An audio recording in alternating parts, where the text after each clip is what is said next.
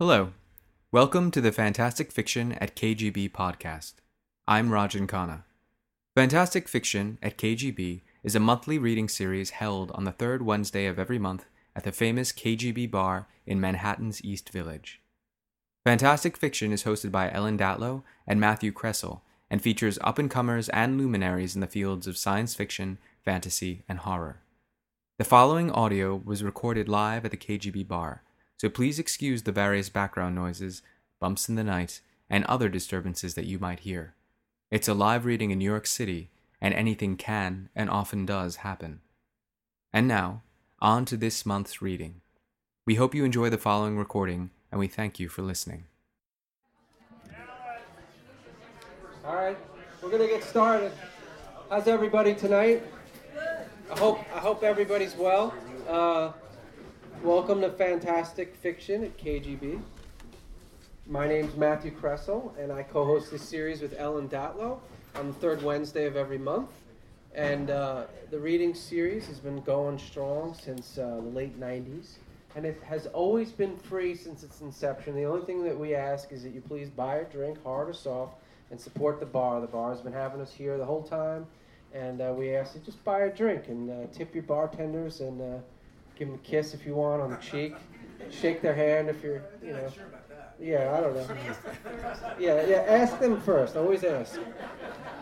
Um, so we got we got uh, we got two great readers for you tonight. Um, before we uh, introduce them, I just want to have a brief announcement about our upcoming readers.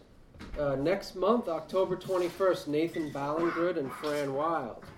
November 18th, you could clap if you want, it's okay. They like to hear it, especially if they're here. November 18th, Robert Levy and Kathe Koja. December 16th, Elizabeth Hand and CSE Cooney. January, January 20th, Alana C. Meyer and Delia Sherman.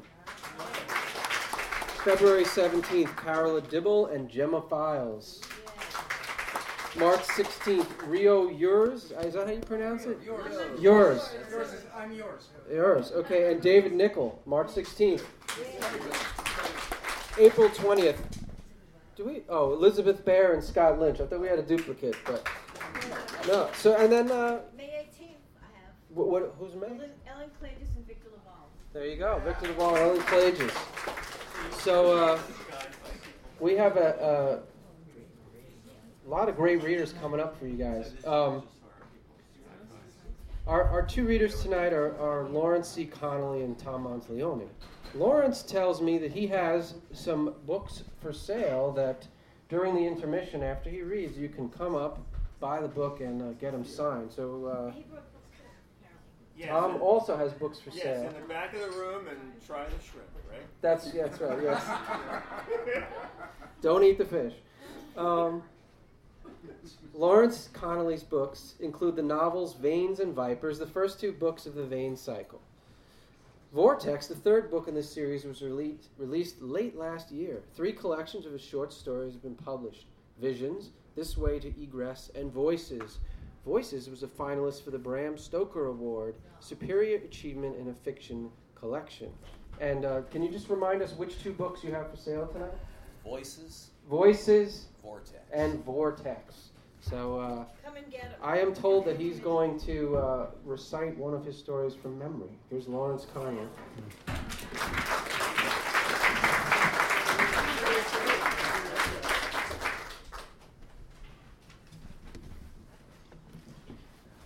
Can I do that? Ah, yes, that'd be great. It's great to be had a new book come out, as Matt told you, uh, since my last visit. If you're interested in hearing more about it, I'll be glad to fill you in during the first break. My story tonight is about memory and writing and science fiction and fantasy and possibilities. It's called Beneath Between. It's from my collection Voices. And I hope you're up for joining me on an adventure tonight. Because I would like to read it to you from memory. It started when the storm returned. I was heading to New Jersey to address a writing group before returning home to Pittsburgh. I was tired and road weary and in no mood for driving in heavy weather. And when a fishtailing car nearly forced me off the road, I decided to stop at a McDonald's and wait until the worst had passed. I bought a coffee and slipped into a secluded booth, noticing as I did that someone had left a paperback on the seat. It was Arthur C. Clarke's The City and the Stars. And seeing it here brought back memories of reading it for the first time, sitting in my uncle's cabin beside an open window, listening to waves break beyond the forest, and reading the story of a young man who left a going nowhere life to find his destiny among the stars. But this wasn't that book. Now, the cover illustration of a glowing city beneath a field of stars was much as I remembered it. But the title of this book was not The City and the Stars, it was Against the Fall of Night. And the author was not Arthur C. Clarke, but simply Arthur Clarke. I opened the book to check the copyright, noticing as I did that the inside front cover and facing page were covered over with a dense cursive script that ran both horizontally and vertically across the pages. The writing continued on the next two pages, although here it serpentined around the list of titles by Arthur Clarke on the left and the title page information on the right. The following pages, the title verso, the dedication, the half title, the fly leaves, they were all the same, covered over with a dense cursive script as if the writer had felt compelled to keep writing even after running out of blank or nearly blank pages. Now, the writing inside the front cover was not difficult to read at first because the ragged margin of the vertical script did not overwrite the first few horizontal lines. But after that, the reading became difficult but by then I was lost in the story. I read it straight through. And when I finally finished, sitting back to realize that the storm had passed, I felt as if I had awakened from a lucid dream. I bought a coffee to go. I put the book into my pocket and I drove to New Jersey. And there, after a distracted presentation in the Monmouth Library, I asked the librarian to do a database search for Arthur Clarke's Against the Fall of Night. I don't see it, she said. Are you sure? Well, there's a 1953 Gnome Press edition uh, by Arthur Clarke, Arthur C. Clarke, and there's a 1970 Pyramid edition. It looks to be a reprint of the Gnome Press book. Uh, is there anything by Arthur Clarke, no middle initial C, any indication that he ever wrote under that name? No, nothing. I decided to show her the book. But when I reached for it, it wasn't there. I checked my other pocket. My wallet was there, no book. I figured I must have left it in the car, but when I went back to check, it wasn't there either. I considered backtracking to Delaware to see if I had left it in the McDonald's, but by then something came over me. It was a sense that I'd already passed too close to something better left alone. I drove home. And that night, unable to sleep, I set about transcribing from memory that entire handwritten story. It's a strange narrative. I cannot vouch for its authenticity, but I do not doubt its truth.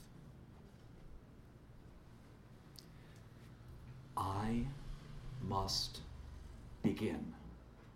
To write it all down while it's still fresh. I'll lose it if I don't. I'm sitting in a McDonald's. It's right off Philadelphia Pike. It's raining like a bastard outside. I'm soaking wet. The lights are flickering. I don't know what I'll do if I find myself in darkness again. A moment ago, I sat down and saw myself, my reflection in the glass. I thought it was someone looking in, and I nearly crapped myself. Not good. Need to calm down write it all down. It all started when I decided to walk home alone. My former best friend offered to drive me, but I couldn't see spending another 20 minutes in the same car with her. God, I hate her. Oh, it has nothing to do with her selling another story to one of those A magazines, Asimov's Apex Analog. It doesn't matter. What does? Is how she keeps reminding everyone about her success without ever mentioning it. Oh, yeah, it's in her every move, in her every gesture, in her every. Well, you know, what editors really want is. And, well, the most important thing I know about characterization is. I used to really enjoy the writing groups. Not anymore. And today, after listening to her pontificate for 10 minutes straight, I knew I had to leave. I had my manuscripts with me, the same miserable blue pencil dog eared drafts I've been carrying around with me since college. Uh, three short stories and one unfinished novel that always seems to self destruct after the first 30 pages. I put them into the manila envelope and I stood to leave, and of course she called after me, Something wrong? No, I'm fine. Well, you don't seem fine. Well, I'm sick, okay? Oh, well, let me drive you. No, I'll walk. I need to walk. And that was it. Well, almost it. She stood to follow, but I ran out the door. I ran all the way to Philadelphia Pike, and it was then that it hit me. Stupid! You know what she's doing, don't you? She's talking about you. She's psychoanalyzing you in front of the writing group. Oh, yeah, I could almost see her doing it. Hand out, palm up, as if cradling some ineffable essence of the truth. Well, you know, we're often our own worst critics.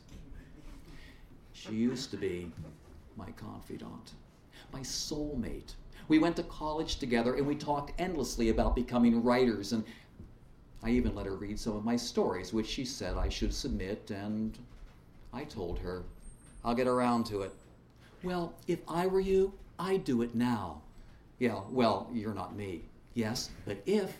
No time for ifs. Life's just too busy. Yeah, life was always too busy. Uh, after college came work, and after that, life really closed in you know, family life, professional life, the full but empty life of raising kids and starting a career. And the next thing I knew, I was pushing 40, and that's when I told her we should start a writing group. Yeah, she liked the idea, so we put out the call, calling all wannabes. Yeah, the wannabes came. And then she started finishing her stories, and then she started submitting them, and then she started selling them, and then she was queen of the writing group. And what was I? The knave of procrastination. The joker. I was nothing. And realizing that made me run even faster along the edge of Philadelphia Pike, not stopping until I reached the parking lot of an L shaped strip mall. There was a bookstore there. It was owned by this guy who knew everything there was to know about fantasy, science fiction, and horror. He had a little store that occupied a space between two nondescript shops in the southeastern end of the mall. And it always looked smaller on the outside than it did from within. But even on the inside, it seemed too small to accommodate the apparent vastness of its collection. I used to try to test the size of that collection with impossible requests. The conversations usually went like this um, I'm looking for the uh, first issue of Eerie Magazine.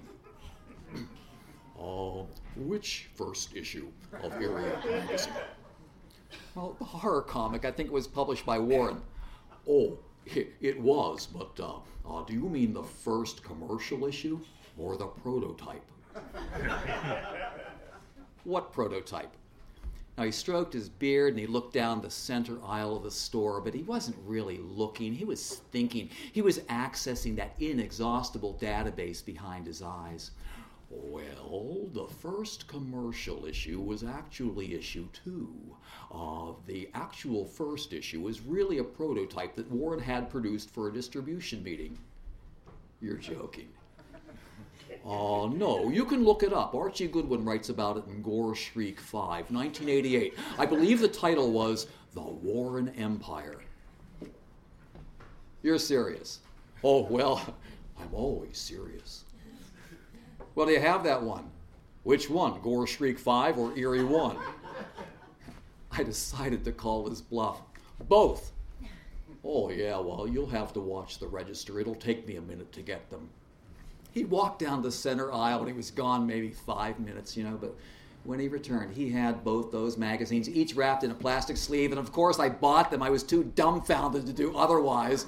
Yeah, other requests followed, impossible ones. Um, issue one of Charlton Comics Reptilicus.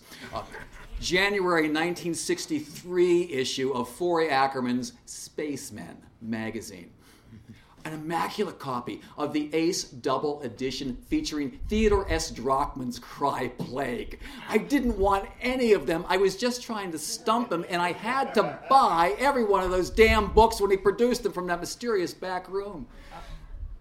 After a while, I stopped going to the store. But now here I was crossing that parking lot against the darkening sky, trying to keep ahead of the rain. I pushed inside, and there he was. He was on the phone. Oh, well, maybe I can. Hold on. Well, I haven't seen you in a while. Yeah, I've been busy. Have y'all been writing? no, I wish. Well, listen, I'm in a jam. Any, any chance you could uh, watch the register for me? Any chance? Are you kidding? What are friends for? I was desperate for friendship, eager to feel wanted. He showed me how to latch the door just in case he wasn't back by closing, and then a few minutes later, I was behind the counter reading a copy of Theodore Sturgeon's Voyage to the Bottom of the Sea.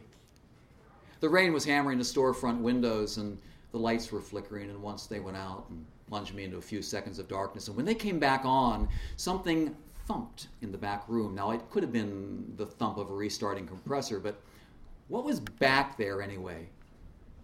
I got up, I walked down that center aisle, and I looked in that back room. Uh, there was some clutter bucket and mop, trash can, no books. A second door led to a bathroom, but that was it. No mysterious collection, not even any shelves. I turned to leave, and that's when I noticed the trap door. It was a square hatch in the floor. It was trailing a length of knotted rope for a handle. I pulled the rope. The hatch opened. Lights came on, illuminating the descending rungs of a ladder and two parallel rows of shelves full of books and magazines. I raced back to the front of the store. I latched the door. I turned the open sign to closed, and a moment later I descended that ladder into a long, narrow space full of magazines on one side and books on the other. In front of me, hand lettered signs read 1950, 1951, 1952, and onward into the more recent past. Behind me, similar signs 1940s, 1950s, and onward to my left, a complete run of the magazine of fantasy and science fiction ran a little below eye level, while above them, lesser magazines came and went. Macabre, Jungle Stories, Infinity Impulse, and a magazine I'd heard about but never seen before. An ill fated publication titled If. There were no missing numbers, no missing dates and the books were equally complete, arranged alphabetically by author with Asimov near the top, Van Vogt near the floor, and the C's running about eye level. And one of those books was Arthur C. Clarke's The City and the Stars. Yes, it was volume one of the Harbrace paperbound library. This bookstore really did have everything. Now, all told, the shelves extended for about 200 feet. That was too long to be contained beneath the store above. But when I reached the end, I realized that my journey was not over because there in the floor, trailing a length of knotted rope, was a second square hatchway. I pulled the door, lights came on, and curiosity drove me down into a space that ran not quite parallel to the space above. Now, the arrangement made sense since placing the levels parallel might have undermined the upper floor. Oh, it had all been carefully arranged.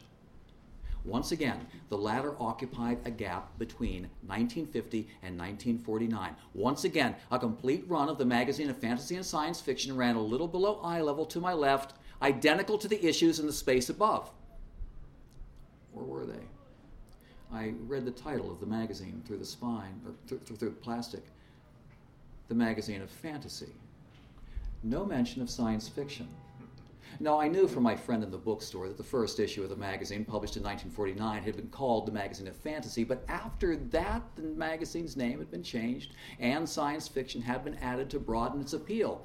But here was a complete run of the Magazine of Fantasy as if existing in some not quite parallel universe. And there were other changes too. In the books, I found what should have been Arthur C. Clarke's The City and the Stars, but it was Arthur Clarke's Against the Fall of Night, yet with the original illustration and cover design of the book that I had read as a child. Other differences that ill fated magazine, if it now had a run that rivaled that of the most successful science fiction magazines. The names of the greatest luminaries were on the spine, and one of those spines stopped me cold. Now, it's been a blessing or maybe a curse that I have a surname that I seldom encounter in the world at large. But here was that name looking back at me from the spine of the July 1989 issue of If magazine, right between Bova and Davidson. I took down the magazine. I opened it to the contents page. There was my complete name and the title of one of my unfinished stories, Alternate Paths. I turned to the story. I read the first page. It was mine. That is to say, the ideas were mine. The writing was more precise than anything I'd ever produced. The introduction said that Alternate Paths was my third story for the magazine. The others were Parallel Lives from the January 1988 issue and The Doppelgang from the March 1987 issue. More significantly, the introduction said that my novel, Different Lives, would be published in the spring. I backtracked and got the other issues of the magazines. I moved forward and got the copy of Different Lives, and I continued on, discovering that I had become quite prolific toward the end of the century. And by the time I reached the end of the corridor, I had an armload of books and magazines that did not exist in my world, and a plot was forming. I could take these home, I could transcribe them, I could become this writer. The lights flickered, reminding me of the storm raging a couple of levels above. I turned to leave. The ladder seemed impossibly far away. I moved toward it. The lights flickered again, and this time they went out. I waited for them to come back on. They didn't. I put the books and magazines down and began to feel my way along the shelves, hunting the ladder, and as I did, something thumped behind me in the corridor. It sounded like someone picking up those books and magazines that I had put down, and slowly at first, but picking up speed, moving toward me. I panicked. I ran, feeling along the shelves until my hands closed along the ladder, and then I climbed up and out, and then just to make sure that whatever it was down there didn't follow me, I slammed the hatch and pulled books and magazines from the shelves, building a paperback cairn as high as my knees. And then I ran down the second shelf line space and up the next ladder and out of the store. I latched the door. It was raining. I kept going. There was lights on across the way. I headed toward them. There was an Arby's there. I almost went inside, but then I saw someone sitting in a corner booth visible through the plate glass. I was the owner of the bookstore, and he wasn't alone. Someone sat with him. It was a woman. I couldn't see her face, but I could tell from her gestures that it was my nemesis, the queen of the writing group.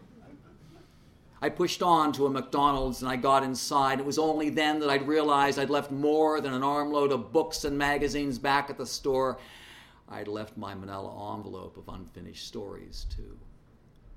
The woman behind the counter looked at me. Help you? Oh, yeah, coffee. I reached for my wallet, came out with Arthur Clarke's this, Against the Fall of Night. My wallet was in my other pocket. She put the coffee on the counter. Anything else? I opened the book and saw there were blank pages in the front. Do you have a pen? She took one from her pocket and put it on the counter beside the coffee. I paid and headed to a secluded booth. Flinching when I saw my reflection in the glass, I thought it was the thing from the bookstore following me. What had that been, anyway? Another self, a possibility, a me who had been unable to put those books and magazines down when the lights went dark? I was used to such concepts. I'd once tried writing stories about not quite parallel worlds where the roads not taken were taken, places inhabited by not quite congruent selves. the weight of those books and magazines lingers in my hands, and I wonder what would have happened if I hadn't put them down when the lights went dark. I still would have gotten out. Unless someone sealed me in. Lights are coming on across the way. The bookstore has power, but I can't go back. There's no going back. All that I have is the me that I am now. Everything moves forward from here. These pages are full. It's time to leave this book behind and start again. Against the fall of night, I must begin.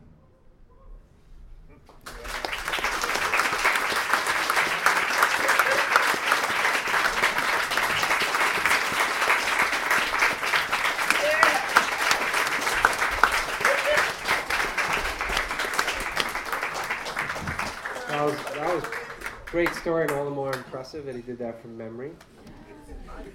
Um, we're going to take a 10 or 15 minute break. Uh, as I said earlier, the authors have books for sale. Please come up, get a book, get it signed, and buy a drink. And we'll, we'll be back in uh, about 10 minutes with Tom Monteleone. We're about to start. Hi, welcome back to Fantastic uh, Fiction at KGB. Hello, we hello, shh.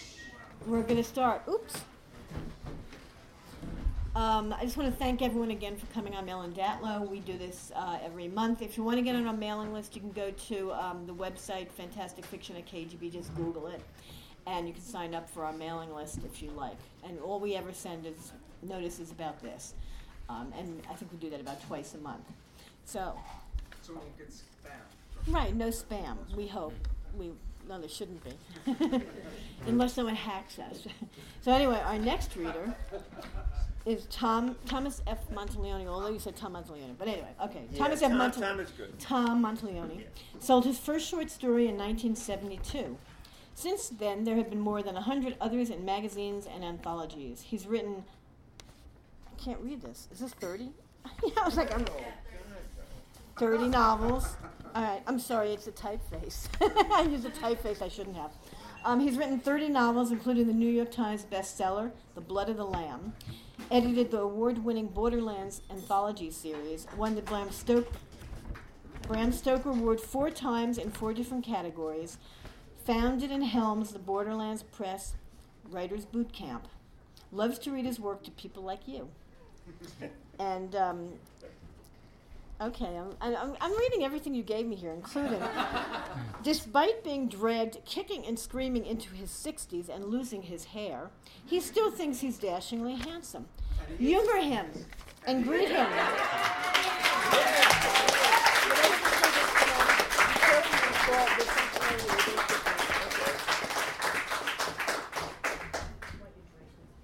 Yeah, well, I'll take the drink. Okay. Um, this is really confining for me. When I read, I like to like walk around and bu- bug people. No, I can't do that. I can't see shit in this light. Um, last year, I last time I was here, I did a story with um, I think it was like ten different characters, ten different accents, but I'm just going to do one tonight. Okay. All right. This is, and uh, by the way, that last performance was incredible by Larry. Thank you. Um,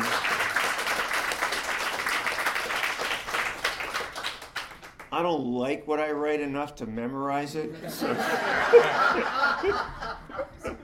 so that's really amazing. Wow. Okay, this is a story um, I read here years ago. First time I was at KGB. It's called Horn of Plenty. The narrator is a 300 pound black jazz musician, and I'm going to try to be that guy. Oh my God. It's called Horn of Plenty. you know, things ain't never been the same since Rolling Blades found that horn. But you know, when you think about it, maybe it was the other way around. Okay, hold it. Let me take five, let you get all up to speed. I'm gonna tell you about the group, stuff like that. We called ourselves the George Thurston Quintet. Because way back when we got started, that was the wizard thing to do. You were the boss. You named the group after yourself. and says, My name's George Thurston, the engine pulling this train. well, I, I think you can dig it. We were never the bullet at the top of anybody's charts, but we always been cool. Albums, CDs, yeah, we had a few. And we opened for most of the greats. But I got to tell you, I ain't the best Ivory, but hey, I ain't to embarrass myself either. We played the college circuit, big clubs in the small cities, small ones and the bigs. Every once in a while, our agent get us the warm up for the big main heat. George Thurston Quintet, we was the real. Five good jazz men. No Gillespies or Coltrane's in our bag, but we were good, Jack. We were professionals, and sometimes we had our moments, if you know what I mean. Like that chemistry thing would just happen, especially with Satchel Ross, our sax man, and Roland Razor Blades, our trumpet. I never tried to say who between them better on his axe, 'cause I never wanted to. Blade? he played a horn that was so sharp, so clean. I swear his sound make you bleed. His solos cut through the noisiest crowd, make 'em shut up, start to really listen. And he didn't flirt with no high notes like Ferguson. He didn't have that throaty, mellow stuff like old Jack Sheldon. And he was never much for that far out phrasing that Miles pioneered, but Roland, he make them old standards jump up and do tricks. And on his sax, Satchel, he could play like he had lightning in his fingers, if you can dig it. He get them in a blur, notes pour from that alto like a waterfall. Would have made Bird proud. And you know what? We went on for years like that, town to town, gig to gig, until, like I said, Roland found that home. Never forget it. We had a closing act in a KC club called the Oracle, and it was a typical Cowtown night in July even with the air conditioners grinding, humidity had that crowd sweating out every friggin' note. We finished our first set. We felt like we'd been working in the sauna. Couldn't wait till we get out that stage door and have a couple smokes. And right there, when we walk out on the floor under the exit sign, Roland spot this old instrument case fake alligator, frayed stitching, cheap plastic handle, pawn shop shit. Look here, he said. Somebody done forgot their axe. So he popped them latches, opened the case, and he got a big surprise. Instead of a piece of beat up brass, he found the most beautiful horn any of us ever seen. Not to say it was strange looking, huh? It was. But never seen a trumpet like that before. First thing you noticed was its color. Blue so deep, it almost black. And polished up like ten coats of lacquer on a Chinese table. Not so much as reflected the light, as he kind of swallowed it up. Then let it back out to leak out to whoever might be looking at it. Weird, man. So you had to assume it was made of some kind of metal, but it just didn't feel like it. It was light and airy and dense, but heavy too. And oh, oh yeah, no matter what the temperature or the season, that home always cool to the touch. Hard to explain. Anyway, nobody showed up to claim it that night or on any other. And when it got time to get on the bus for our next engagement, that home went right along with us. Finders keepers, Jim, plain and simple. So that night, while we on the road to St. Lou, Roland, he done take it out for a test drive on his own. We all dozing as he coaxed a few improvs out the business end, and I'm telling you, soon as them notes start to flow, we all woke up like a bunch of bears in a cave. We just caught a whiff of the honey. That music, thick and sweet and hot, like a woman getting excited. It grabbed us by the ears and wouldn't let go. We sat there in the bus listening to Roland Blades play a horn like he ain't never played in his life. It was like that horn became a part of him, growing out of his hands, his lips.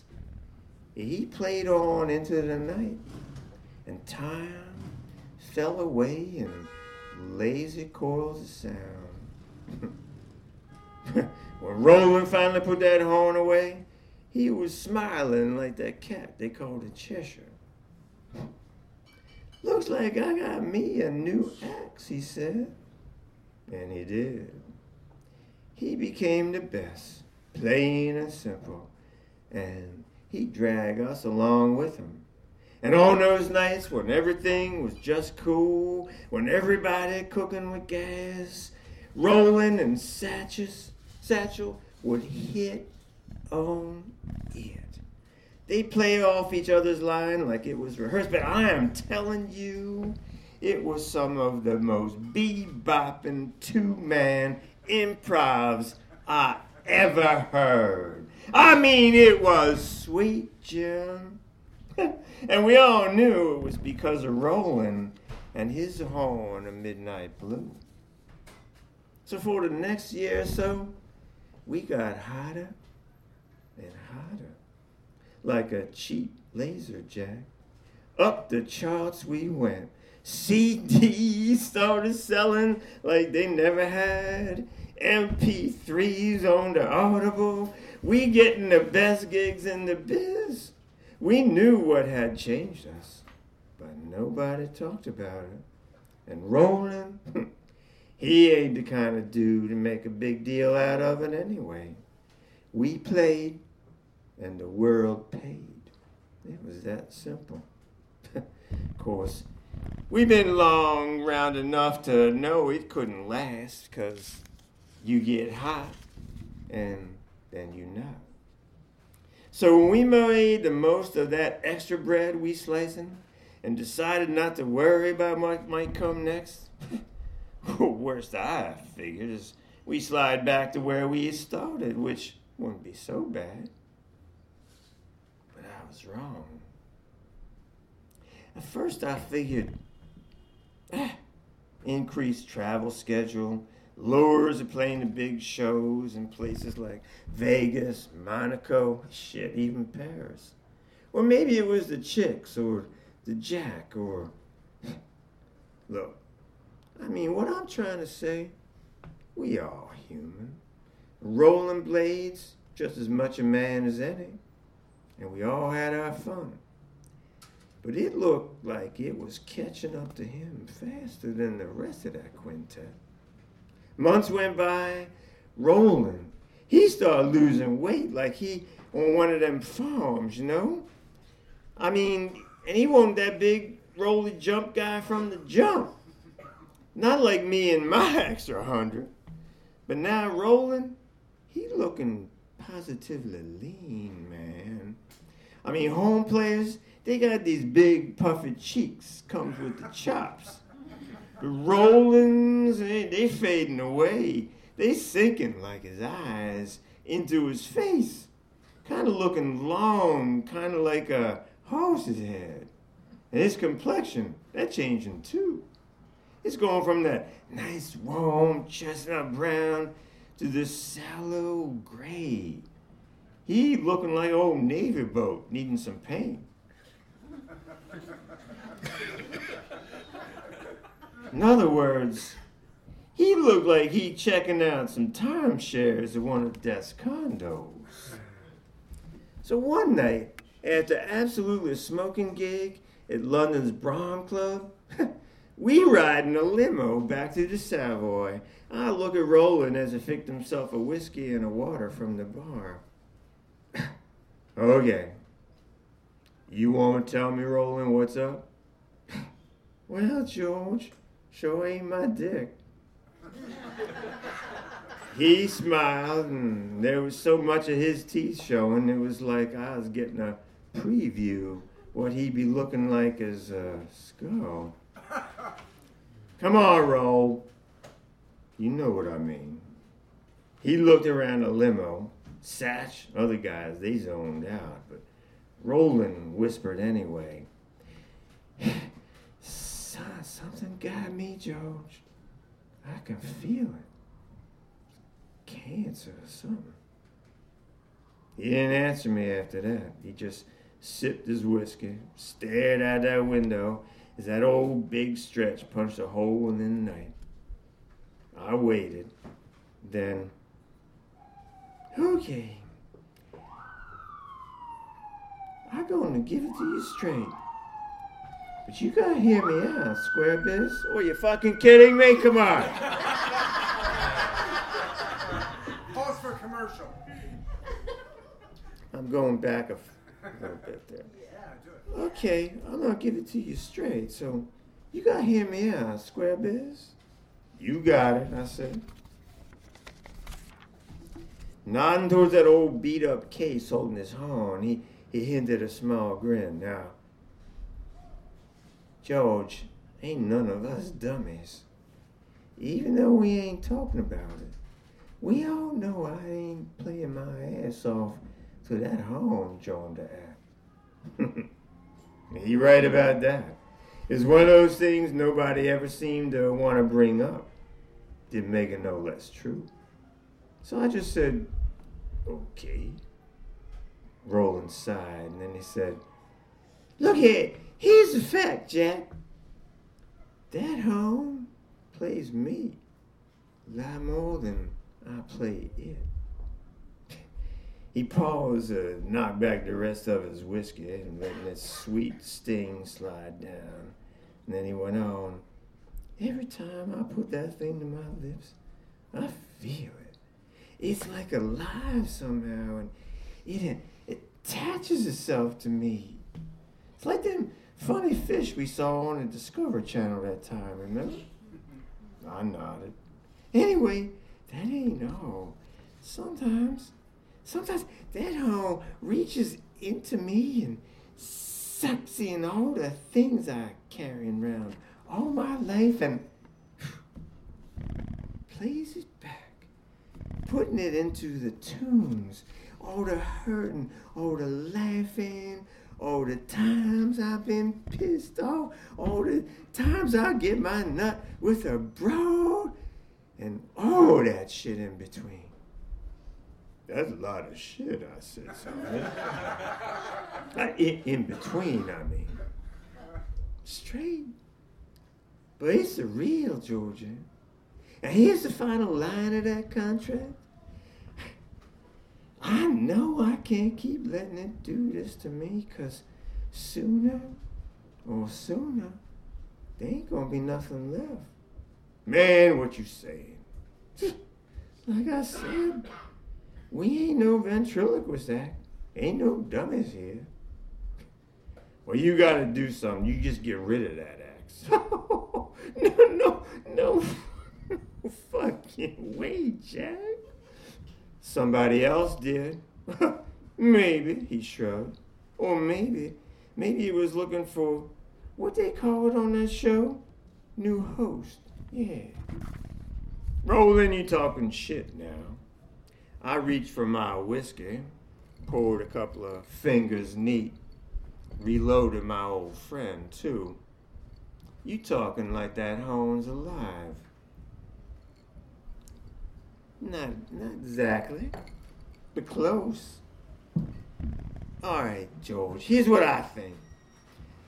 I think something that's ever man's ever played that thing is still alive, hanging out in all the curves and twists of that horn. Man, I don't just think it. I? I know it. Well, that's true. You know what you gotta do. I try not to focus on what he really telling me. No, he can't chug that axe, boss. He never know what else we be dumping. Or who, I said. Which brings me to part two, said Roland.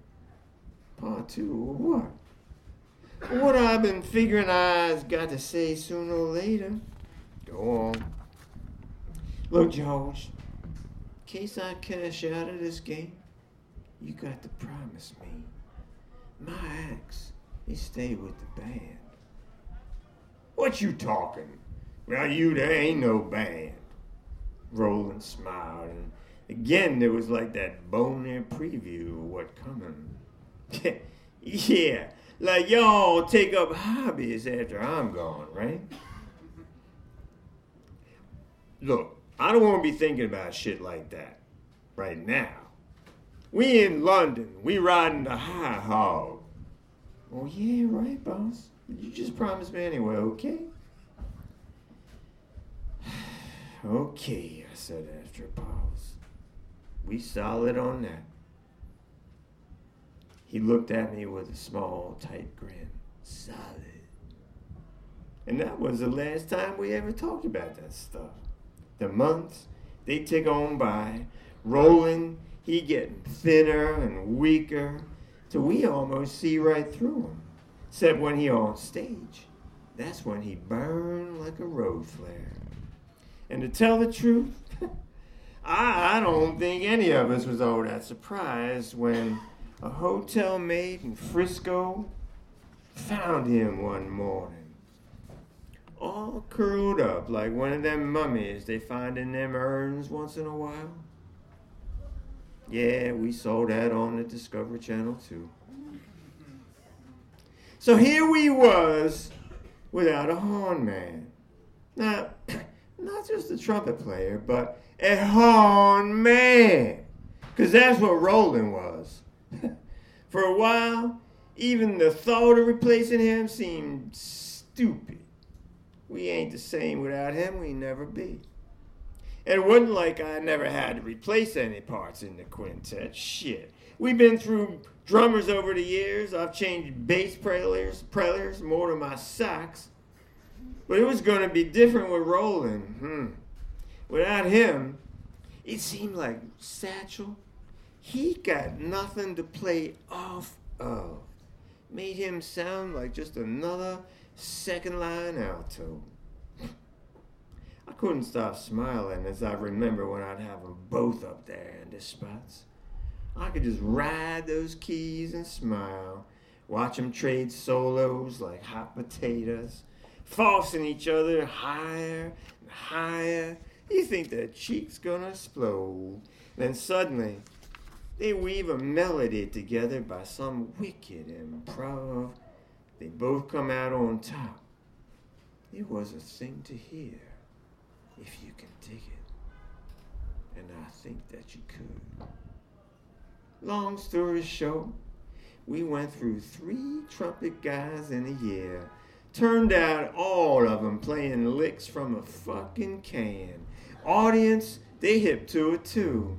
We start losing the big gigs, and I knew that our edge, our special sound, is gone. Some nights, when I couldn't get away from that truth staring me in the face. I'd be in my hotel room. I'd pull out my steamer trunk. It's a big, ugly ass thing, full of crap I just can't deep six. Posters from the primo gigs, yeah.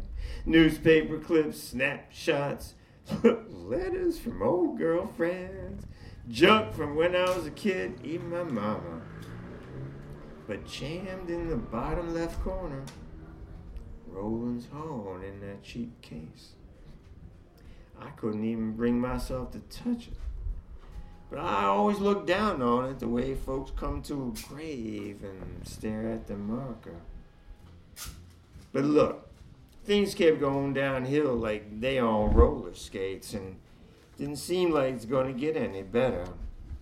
Got to be a year and a half since Roland died, and we in Cleveland doing the small club and poetry circuit when my latest trumpet told me he leaving us for dead. He going back to the Apple for studio work. Shit. Something like this ever happen, I've been thinking we folding the tents. Satch talked me out of it because he he hated session work in the studio even more than I did. I figured one last time I hit some clubs in Cleveland to see who available. So club to club I ramble. Night got old, music worse. It was like every note telling how knew I coming and blew his worst notes minute I fell through the door. Just to make sure I hip to how bad he was. So finally I check into a small dark place. Now it's known for its progressive fusion stuff by the locals, and I've been avoiding it because George Thurston Quintet, we is like strictly traditional. You know what I mean? I ain't got no, no kick with the progressive people. Hell, years ago, traditional jazz, it was progressive. But dig, you got to be a damn fine musician to play that new stuff very well. A lot of young bloods, they get tempted, use progressive as an excuse for not learning their chops. Like a dude trying to write free verse for her write some rhyme and meter. Or some phony asshole in Washington Square, he throwing cans of paint on the canvas. He ain't never done a still life. Right. But a lot of the progressive guys, they all talk about how they got to express themselves. Most of it sound like a bunch of yaks farting at a party. Paul Desmond, many years ago now, he told me, you know what, George? I'm becoming an arch conservative. Ever since it got so fashionable to sound so bad. Yeah, Paul. These bloods, they want to play the new cool, the new stuff. they better be damn good. Any anyway, anyway. I'm in the joint, watching more fuzzy faced kids expressing themselves, themselves. And I open up a fresh pack of Chesterfields. I order a highball from the waitress after I explained to her what it was. then just sat back to listen.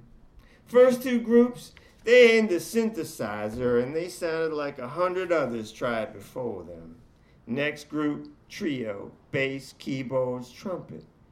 Bass player, he less experimental than I clock him for, and the guy on the Fender Rhodes, self-indulgent. But he has some chop.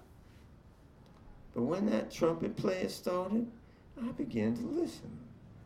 Instead of the usual collection of random squeaks and squawk, he came on with a liquid, smooth, melodic line, almost seemed out of place, out of sync with his guys.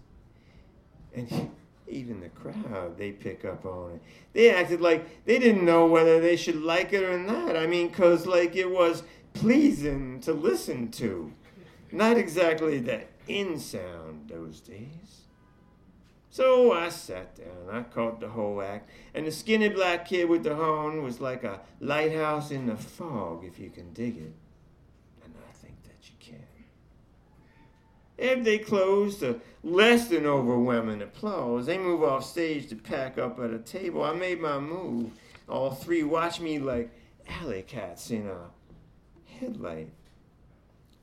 What's this show going to fat and bald and grandpop want with them? Excuse me, I said to this trumpet player. Well, he didn't say nothing, but he's trying to assemble a nice hostile face.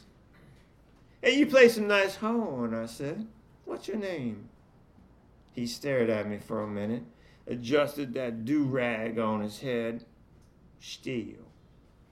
Malcolm Steele. Why, who wants to know? I do. I extended my hand to shake. I, I'm George Thurston. George Thurston? You, you ain't that man with the quintet. I ain't. I thought I was. Steele shook my hand. He shook it vigorously. Oh my God! I'm so sorry, man. Didn't recognize you. Oh, you you like this, huh? That, that, that's the shit. I smiled again. Even though I was old, fat, I still one of them. No, I like your chops, especially Malcolm. Then I looked at the other two guys and tried to smile. Did a bad job at that. Yeah. Look, I listen. I don't want to be rolling no hand grenades under your dough, but uh, just take this. I pulled my card from my jacket pocket, scribbled our hotel number on it. I said, "Here's a call if you want to talk." Yeah? About what? Later. You got the number. I turned and split as fast as I could. I didn't want to hear what Steele was saying to those guys. Later on, I wonder whether or not he called. I had to smile when he phoned that same night. I told him on the phone, plain and simple, I need a horn, man. And he said he was interested. So I said, You come on in and sit with us at rehearsal next afternoon. Well, there's only one problem, man. Don't worry about it. If you can play that new stuff, you can play our kind of music. I laughed. No, it's not that. Well, we talk about it when you come by. Next day, we all set up, run through a few tunes, just warm ups. Malcolm Steele, he ain't posted. Satch, he give me a I told you so look, and I'm thinking, I've been had. Maybe I should ask him what that problem was, why he's still on the horn. Then suddenly I heard his voice. Excuse me. Swinging round from the keyboards, I saw him standing in the doorway. And instead of them three sizes too big t-shirt and those fucking baggy pants the night before, he wearing the tan uniform of a parcel delivery driver, hands deep in his pockets. He said he had trouble getting off to work early, and I said that's okay. Fumbled through some introductions to the rest of the crew. He looked nervous and young, not very hip at all. Big difference from the previous night. So I invited him to sit down on a few tunes, and he just looked at me. And that's when I realized he carrying that he ain't carrying his horn. I asked him if he changed his mind. Oh no, no, that's not it at all. It's it's that hitch I told you last night. He looked around the rest of the group awkwardly. Hey, can, can we talk about this alone? Take five, guys. They did a quick fade to the bar. Didn't have to talk him into that shit. And I looked at Malcolm Steele as I fired up a Chesterfield. So give, kid. I ain't got no axe, man. what I see you playing last night, a sweet potato? He grinned. Hey, no, man, that's Tyrone's bass player. He he plays little horn too. So you mean to tell me you don't own a piece? Yeah, that's the right of it. I didn't say anything for a minute, just kind of concentrated on the smoke from my cigarette. But now you know as well as me what I'm thinking. Thing was, do I really want to do that? Do I want to give that kid this kind of choice? So I'm just no good to you, Mr. Thurston. Don't you talk like that, and you can call me George. He nodded. I might have something you can use. His face brightened for a second, then he caught himself. For real? I nodded. I told him to sit tight. You listen to the guy's jam for a while. So after a quick ride to the hotel for Roland's horn, I'm back. When I handed it to him, his face a mixture of amazement and confusion. I ain't, I ain't never seen a horn like this. it's okay, son. I don't think nobody else ever has either. He couldn't stop looking at it, and all he could manage to say was a half whispered, Thanks, man. And he kept staring into the depths of that horn's midnight surface. Hey, look, you know Lullaby Birdland? I asked as I sat down behind the keys. He nodded. Okay, let's give it a run. One, two, and we rode him through that melody twice just to give him a chance to warm up. And even though he sputtered a few times, he managed to recover pretty nice. Then we slid into one of Satch's solos, which he done pipe out with no real enthusiasm. He handed it over to Malcolm Steele. Kid pick up on it, start to improvise, and then he sounded different than I remember. The liquid smoothness is still there, but it's being pushed now, leading edge that suggested power, bite. Steele, he don't play on. He getting some confidence once he feel us cooking with him. And it became a sweet thing to hear. I look up at Satch just as he taking a breath, and he shot me that quick old smile. Then he played with some juice, best I heard since Roland Frog. I rode them keys while Tat Satch and that kid. They took a night flight to a place where the rest of us couldn't go. I was actually getting a little weepy when they finally came back, and we closed out with a run on the melody. Everybody, everybody all smiles after that, I done wipe away a tear too. We played a half dozen more numbers, last two being stuff Malcolm claimed he didn't even know. yeah, he played them like he written them style and passion and something more that sharp edge I heard on Roland's bass nights. When we took a break, we knew we had a quintet again. You could tell without saying a word. And I didn't have to tell Malcolm Steele either. That kid, he knew he was in. And he looked like he glad to be there. Take off them delivery truck rags. No shit. Other guys, they congratulated him, shook his hand, took him off to the beer, off to the bar for a beer. I just sat there behind my keys. I'm looking at that horn sitting on kid's chair. One night, I remember, Roland, we on the stage, and he held it up to the light, and it peered into that business end, and he grinned. And then he talked to it. Think I call you the horn of plenty. I remember like it was five minutes ago. Slowly I got up. I turned to join the others at the bar, but I paused for one more sec. I looked back at that home, laying there like some sleek jungle cat, waiting for the next meal to come sauntering by. And I knew I had a big decision to make. Thank you.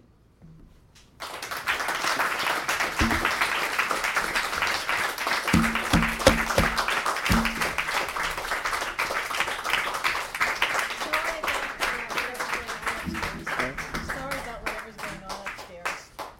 You didn't. I beat, don't- I beat the shit You out beat the shit out of them. Yeah. Anyway, that was great. Um, hope you'll all come back. Oops. Hope you'll all come back next month. And um, oh, and actually, there are more books upstairs, right? I know Lawrence has more books. You have more books. And tell him to try the veal. Try the deal. but first, buy the book, and then you can have some maybe. You have been listening to the Fantastic Fiction at KGB podcast, recorded live at the KGB bar. We hope you enjoyed what you heard, and we thank you for listening. We also wish to thank Gordon Linzner for providing the audio, and Rajan Khanna, that's me, for the introduction and farewell. And always, thanks to our many fans of fantastic fiction at KGB for supporting us all these years. See you next month.